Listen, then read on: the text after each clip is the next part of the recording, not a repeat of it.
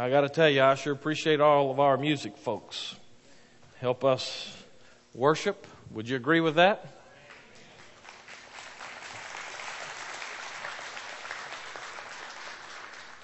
And with that, I want to welcome you to Easter Sunday 2012, the high holy day on the Christian calendar.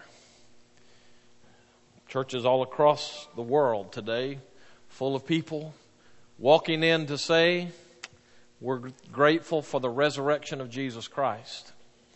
That's us, right? But I want to kind of swim upstream a little bit today, okay?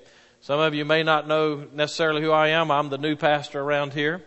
And uh, if you don't know me yet, you'll know that uh, one of the things that I like to do is swim upstream against some uh, the rather traditional ritualistic uh, religion stuff. And so I want to do that a little bit today, a little less than uh, a normal kind of Easter service, or at least sermon.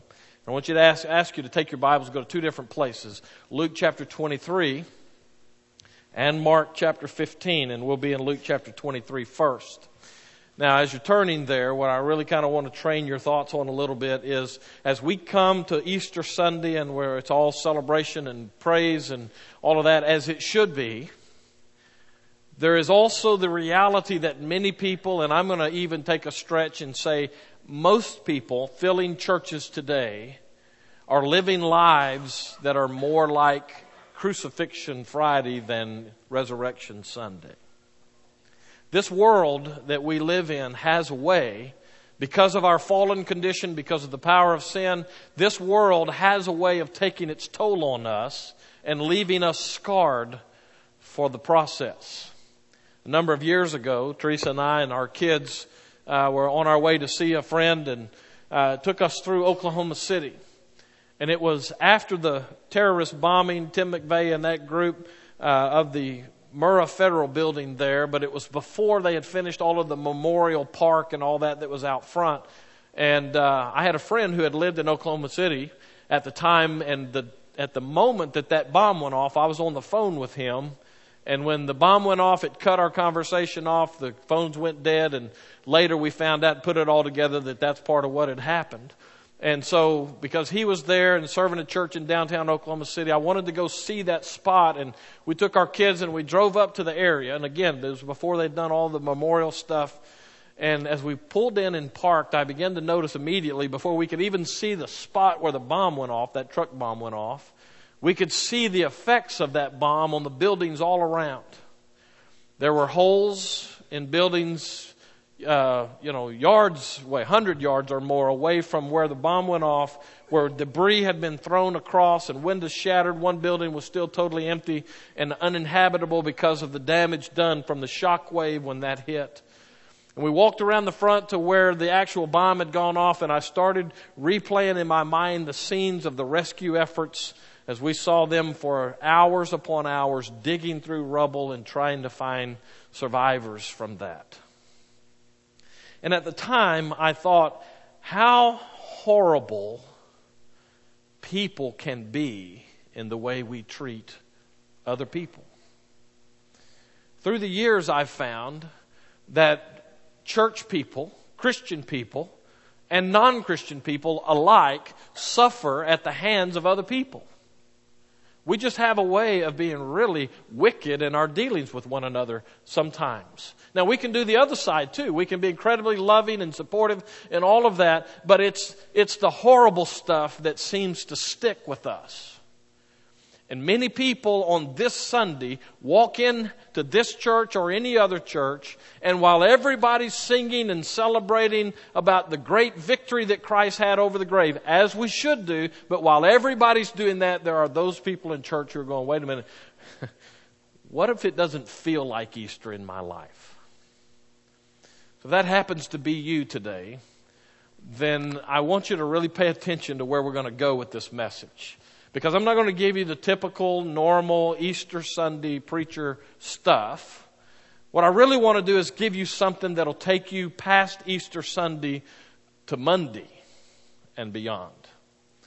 What we find in these passages of Scripture that we're going to look at today is Jesus on the other side of the cross from resurrection day. It's as he's going through what we call the cross event, the passion event, as he's arrested, as he's beaten, as he's ultimately nailed to that tree, as he ultimately gives up his life. What was it about that and how he handled that that helps us live today and tomorrow and those days that are ahead? I want to give you an Easter message that lasts past Easter. That's what I really want to do. So let's look together. and we're going to look at three different prayers that Jesus prayed while he's on the cross. Okay? So I've titled this sermon, It's Easter, So What? Um, I don't want you to shoot me, okay? Sacrilegious or whatever you want to call that. We have to know that the majority of the people outside of churches on Easter Sunday morning are saying this. When the egg hunts are done and the Easter bunny puts himself up for the year, so what? What difference is made in our lives? I'm going to argue today, big difference is made because of what Jesus did on the cross that we celebrate today. Luke chapter 23. The first of these prayers that Jesus gives us. Now, as we go into this passage, you can leave it up, Spencer, but as we go into this passage, I want to give you two working definitions of prayer. Well, maybe not definitions as much as implications. Now, two weeks from today, we'll start the process of preaching through the Sermon on the Mount where Jesus is teaching about prayer. It'll take us a few weeks to get through that. So some of this, I'm front loading that. I'll give you these two working implications of what prayer is. First of all, prayer is a positioning tool for us. It is a positioning tool for us to intimacy with God. Most people tend to, well, maybe not most, let's be a little more po- uh, positive about it. Some people tend to look at prayer as if it's one of those religious hoops that you jump through. It's a way of kind of doing the right thing so that you can win God's approval to your side enough to get Him to work for you. But prayer, in its ultimate sense, is a positioning tool for us towards intimacy with God. It's a give and take. It's a relationship, this thing called the Christian life. And prayer is one of the key communication elements. And so it's that, but it's also a positioning tool as we cooperate with God. Newsflash, many people think that prayer is to get God to cooperate with our plan. It's really the opposite. Prayer, as it positions us for intimacy with God, also reveals to us some of what God's up to, and we cooperate with Him in the process. Now, the reason I say that is we see that in Jesus at this point. We saw it with Him in the Garden of Gethsemane. You remember that? It's where He goes there. It's a night before He's arrested, and He takes His disciples there, and He says, Hey, y'all need to pray for me. Big stuff is up. And the disciples go, Right, God, we got you. We're with you. We got your back. And so they go over there and take a nap. And see, Jesus goes and prays. And Scripture records for us what he prays there just before he's arrested is, I'm going to put it in rotramolese for you, okay? What Jesus prays is, God, you got to be kidding. I don't want to go through this. Do you know that prayer? If you don't know that prayer, memorize it. God, you got to be kidding. I don't want to go through this. Okay, so I'll put it in King James for you. Father, let this cup pass from me. I like my version a lot better, okay? Because that's one that I make up when I'm praying. When you got to be kidding, I don't want to go through this. Nevertheless, he said, not my will, but yours. You see the positioning there? You see the cooperating with God's plan there? Jesus teaches us with his prayer life that life is about God, not me. It's an important point even on Easter Sunday. Because Easter Sunday, we easily want to take the message of Easter and say, it's all about me. And it's really all about Him. That's what we just got through singing about. We're elevating Jesus Christ because He did something no one else ever has or will do. So, Jesus' first prayer. Now we're back to the passage of Scripture. This is at the crucifixion point, and here's what it says. And two others who were criminals were led away to be put to death with him. And when they came to the place that is called the skull, they crucified him and the criminals, one on the right and one on his left. Now here's the prayer. And Jesus said, Father, forgive them, for they know not what they do. And I'm going to stop reading there and ask you a question. Uh, are you kidding me, Jesus? It, it might help us to get a full picture of what the crucifixion event was. You realize that in Roman society, and particularly the Roman justice system, that execution by crucifixion was reserved for the worst kind of criminals. This was so because it was the most horrific kind of death that you could imagine. The beatings that took place before they ever nailed them to the cross were such that most men didn't live through the beatings, much less through the crucifixion part of it. I could get all kinds of graphic for you about what happened and what they did in that one verse where it says, and they crucified him. But Jesus went through incredible agony at that moment. And as the video showed us a little while ago, he didn't deserve that. He didn't deceive anybody. He didn't hurt anybody. He didn't wrong anybody. Jesus did that even though he did not deserve it. And what's his prayer? No, let's switch it for a second. Let's put you on that cross, and you did not deserve it. What's your prayer for those people who put you there? Now, see, I like Jesus' disciples.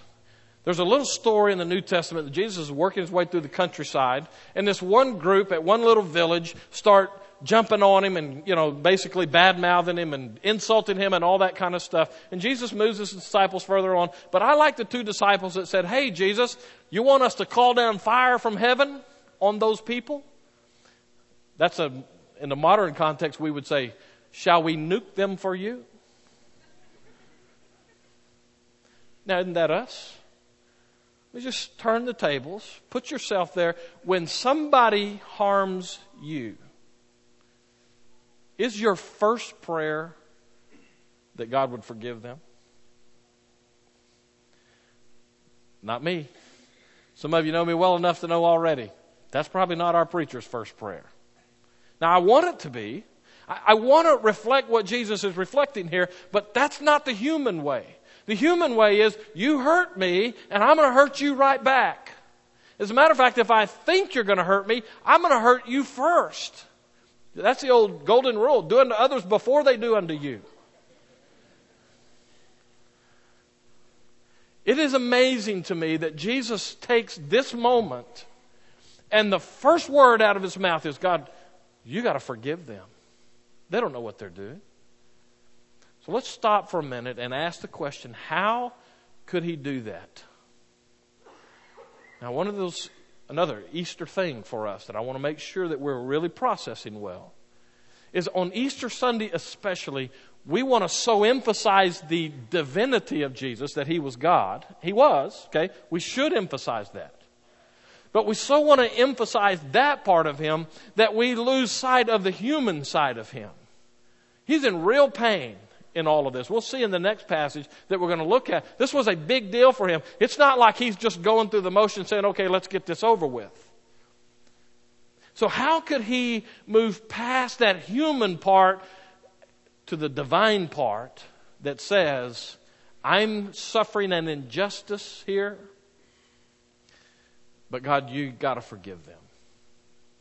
Now, I'll submit to you that the way he could do that it's because he knew that the crucifixion was not the last act in the play. By the way, this is no play, this is real deal stuff. But the only way Jesus could ask for forgiveness for them is because he knew that one of the reasons he was dying in the first place was for them. But they're not any worse than we are because Scripture tells us that it's our sin that put him on the cross. Aren't you glad that Jesus could look past the circumstance of the moment and the personal injustice that was being inflicted on him. He could see beyond that to what the real purpose of it all was about. If he didn't know that there was a resurrection coming, I don't believe he could have prayed the way he prayed here. So before we go any further, let me just stop and nail this down really hard for us. How do you treat people who come against you? How do you treat people who inflict damage on you and it's not your fault? when you pay a price that is not really yours to pay, how do you deal with them? I read a book one time by a theologian who was actually writing about this topic, but he wrote from a first person perspective. He was on the wrong side of the ethnic cleansing that occurred in Serbia a, lo- a number of years ago now. He was part of that group of people that the, uh, in that cleansing that they called it that was happening there, they were just wiping out people left and right in that Eastern European country. And he wrote this as a theologian to say, I had to come to a point in my life that I knew that I could not retaliate against those people because God loves them just like he loves me.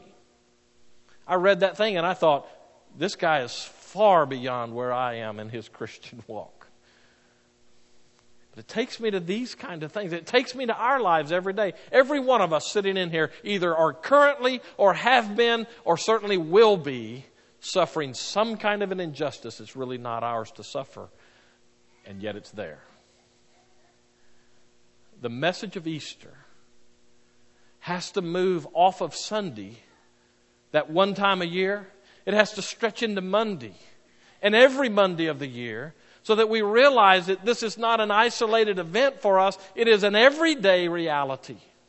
The implications of Easter stretch for us into the way we tie our shoes every day, especially at those times when we're suffering at the hands of other people.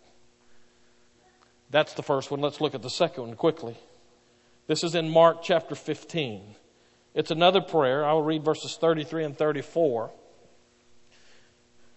But as we come to this, well, I'll, give you a chance to get there. Mark chapter 15, verses 33 and 34, and it says, When the sixth hour had come, there was darkness over the whole land until the ninth hour.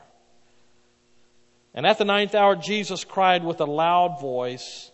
Now, well, let me stop for a second. I asked this in the earlier service. Let me ask it here. Any of y'all in here speak ancient Aramaic? No? No hands going up? Nobody speaks ancient Aramaic. Okay, so you're not going to know if I mispronounce these words, right? All right, good enough. And at the ninth hour, Jesus cried with a loud voice, Eloi, Eloi, lama sabachthani, which means, listen, listen carefully and remember who we're dealing with here. Jesus says this prayer, which means, my God, my God, why have you forsaken me? Let's let that sink in for a second. I don't want to get locked into this full blown discussion this morning about the theological implications of what Jesus is saying. If you want to just kind of trip through those yourselves sometime, ask yourself this question Jesus is the Son of God. In fact, Jesus is God Himself, part of the Trinity.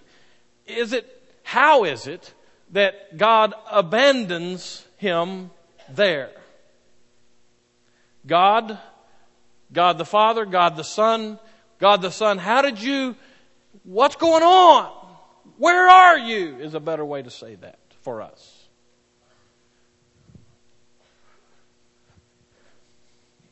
You ever feel that way? Have you ever prayed this prayer? It's, it's like, well, let me put it in my terms. Come on, God, what's up? Those times when Easter Sunday and the celebration of it all seems a lifetime ago. Because the garbage of life has crowded in and piled up. My best prayer is God, you got to be kidding me. It's very possible. I'd say it's more than possible. I'd say it's a certainty. Given the number of people here this morning, I'm guessing 10, 15,000 people it looks like from here. I'm, I'm guessing it's a certainty that somebody's here today. Maybe lots of us somebody's. And our prayer is God, you have got to be kidding me. Where'd you go?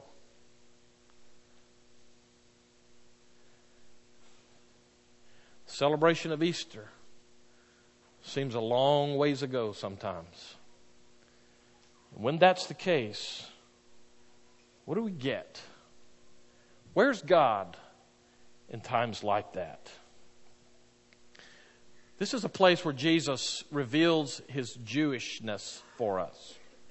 It's a good time for me to remind us all that as much as we like to believe Jesus must have been a 21st century North American kind of guy, he was not. He was a Jew. And he was from way over in that part of the country where, you know, part of the world, you know, where we're going, those people sure like blowing stuff up. Seems like. Jesus was a Jew full blown Jew. And at this point, this prayer gives us a little inkling of that. Jesus, well, let's do this. Remember what this says. My God, my God, why have you forsaken me? And now we're going to jump back. Now, don't take time to turn to it. Spencer's got it here for us. Psalm chapter 22, verses 1 and 2. And David writes this psalm, and he says, My God, my God, why have you forsaken me? Now, time out, stop. Have you heard that before? Recently? See, this is the test part where I see if you're even with me or not. Isn't that exactly what Jesus said? Okay, so time out. If King David, the Bible says, a man after God's own heart, if he went through times that it seemed like God stepped out, and Jesus went through times where it seemed like God stepped out, do you think it's possible you might go through those times? My God, my God, why have you forsaken me? Why are you so far from saving me? From the words of my groaning. Oh my God, I cry by day, but you do not answer, and by night, but I find no rest. You ever prayed that prayer? Let, let's, let it sink in. Jesus Christ, Son of God, God in the flesh, who walked with God, who did things on this earth that no man has ever done or could do since. And he feels abandoned by God. I understand it at the moment. I understand how he could under, how he could feel that at the moment. He's nailed to a cross. He's dying one of the most terrible kind of deaths any of us could imagine. And at that moment, all of the humanness of him comes and grabs his Jewish past. This comes from a psalm, by the way, that uh, one scholar calls a psalm of orientation. It is one of those kind of psalms. You'll find several of them as you work through a, book, a study of the book of Psalms, where the psalmist comes and he gives this basic orientation of life that says, God is good, God is with me, God takes care of me, and that's what he holds up. And then something has happened that just totally blows the orientation. And he moves from being oriented with God to being disoriented in life. It's like God stepped out of the picture totally. A dark night of the soul, another guy later would call that. It's that part of us when we want God and we're looking for God and we're searching for Him, but it's as if the heavens are brass and we can't get through to Him. It's not all that surprising to me that we feel that. It surprises me a lot that Jesus sensed that. But you see, you got to understand that the reason Jesus sensed that there is because of the impact of what was happening with him. It was not just a good man dying on a cross. This was God Himself, the Son of God in the flesh, as He took all of the sins of all of humanity from all time. And He took them on Himself and they're nailed to the cross, Scripture tells us. That means your sin. I know some of us sit out and say, nah, I'm not that bad a guy, preacher. I never killed anybody. No, but you wanted to. You probably, some of you going now, I wish he would just be quiet. You see, you'd kill me if you had a chance. If it means I'd let you go to lunch early. Well, maybe not kill me. See, we set up this kind of arbitrary value system, and I'm not that bad a person. No, but you're still a sinner. You may be a great person, but Scripture says we're born in sin. And because of that, we're alienated from a holy God. The reason Jesus was on that cross was to bring you and God back together again. There's no life like the life with God. You experience that and you taste that, and it's like going, man, how could I ever not want this? And that's the life that Jesus lived with God all the time. All of his years on this earth and all that he did and all he taught grew from that relationship with God. And now, as he takes on the sin of the world on the cross, it's a separation time. When you feel separated from God, when the weight of this world, whether it's your sin or the stuff that's happening to you, when you feel separated from God, don't forget Easter. See, the way Jesus is able to endure this moment is because he knows God's plan requires this moment. Doesn't lessen for him the impact of the moment, but it does get him through the moment. Some of us are wondering how we're going to get through the moment. It's as if we dropped the signal somewhere with God. See, the tendency that we have with that then is to think God doesn't care. Let me put this on your cell phone use for just a second, okay? You ever been talking to somebody on the cell phone and you get out in the woods or something like that and your company drops the call? You ha- that make you happy when that happens? I've, I've had calls like that where I drop the call and I call them back and these people on the other side, I'm not, somewhere, and you know what they always do? They always blame it on the company. They always blame it on the company who's supposed to be supplying their wireless stuff for them. Sometimes our life is such that we go through times of separation from God, whether it's our own sin that does it. Sometimes God's just silent in the midst of it. And our tendency is to want to place it all on Him and say, hey, what's the deal? What's the deal? Do you not care? Remember Easter. Easter's more than just a Sunday. It's a truth. And the truth of Easter is that Jesus Christ, who felt abandoned on the cross because he bore the sin of the world, rises from the dead and he stands now, sits now at the right hand of the Father in heaven, always making intercession for us. You know what that means? That means he's hearing you. And those cries that you think nobody hears, because of the resurrection, Jesus is with God saying, Hey, you know so and so down there. You know our kid down there, Mark? Yeah, no, he's, he's a well, he's a foul up for sure. But he needs help today. If it wasn't for Easter, those times of abandonment would be hopeless for us. One last one I want you to look at very carefully. Back to Luke, Luke chapter 23. When you feel abandoned, what do you do with it? Our tendency when we feel abandoned by God is to walk away. This is a statement of allegiance for Jesus.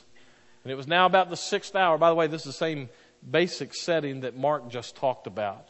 It was now about the sixth hour, and there was darkness over the whole land until the ninth hour, while the sun's light failed. The curtain of the temple was torn in two, and then Jesus, calling out with a loud voice, said, Father, into your hands I commit my spirit. And having said this, he breathed this last. Now, make sure that you're putting these together.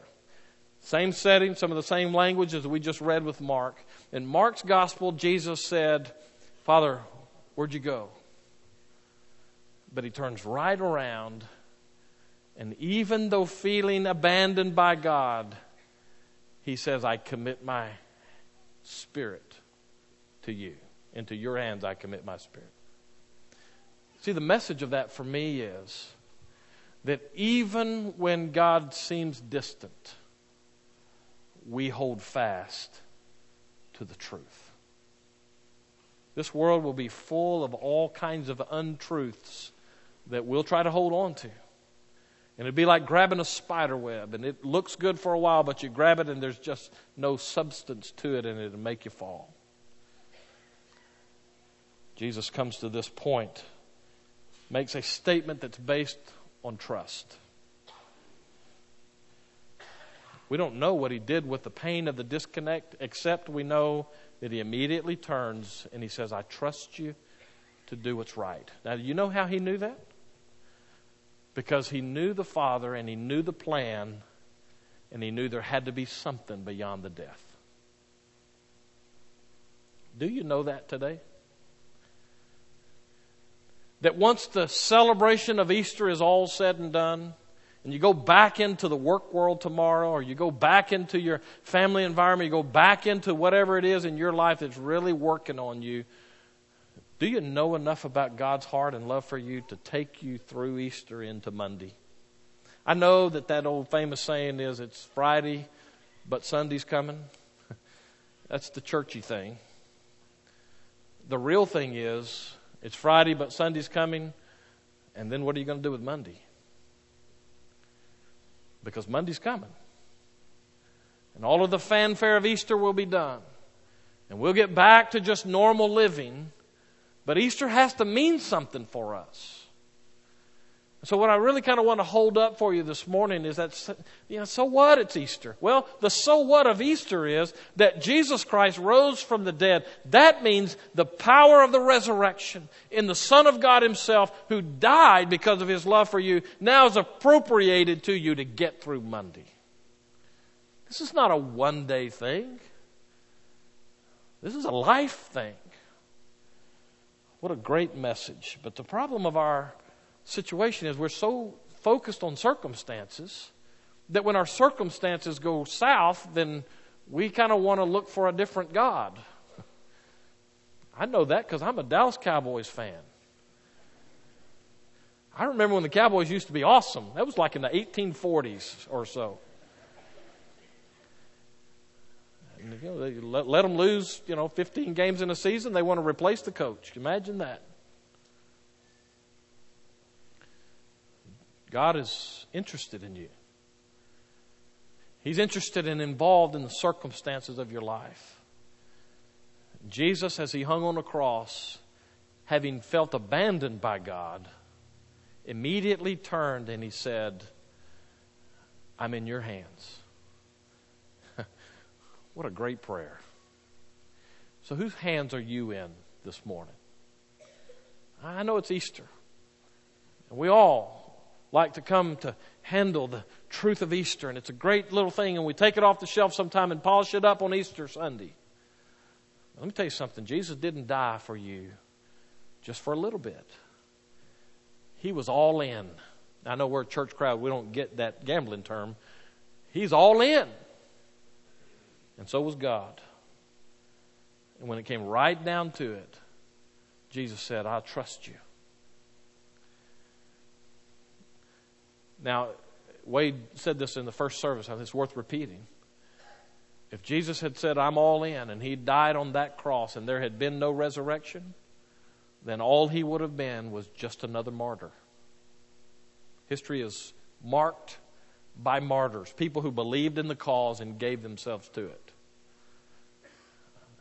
Jesus ain't no martyr. He's God. And the resurrection shows it. And my prayer for you is that your life shows it on Monday and Tuesday and every day after Easter. Let's pray. Father, help it to be real for us. With all of the pain and the sorrow and everything that was attached to the crucifixion itself we see Jesus Christ walking through it, trusting you. We know because of Easter that that trust was well placed. So let it make an impact on us today. And the implications of that day so many years ago would stretch through the centuries and find a root in our hearts that would grow into a full flower of faith. Father, I know crowd like this, there's probably people here with deep pain in their life. Some things, maybe even hopeless looking circumstances.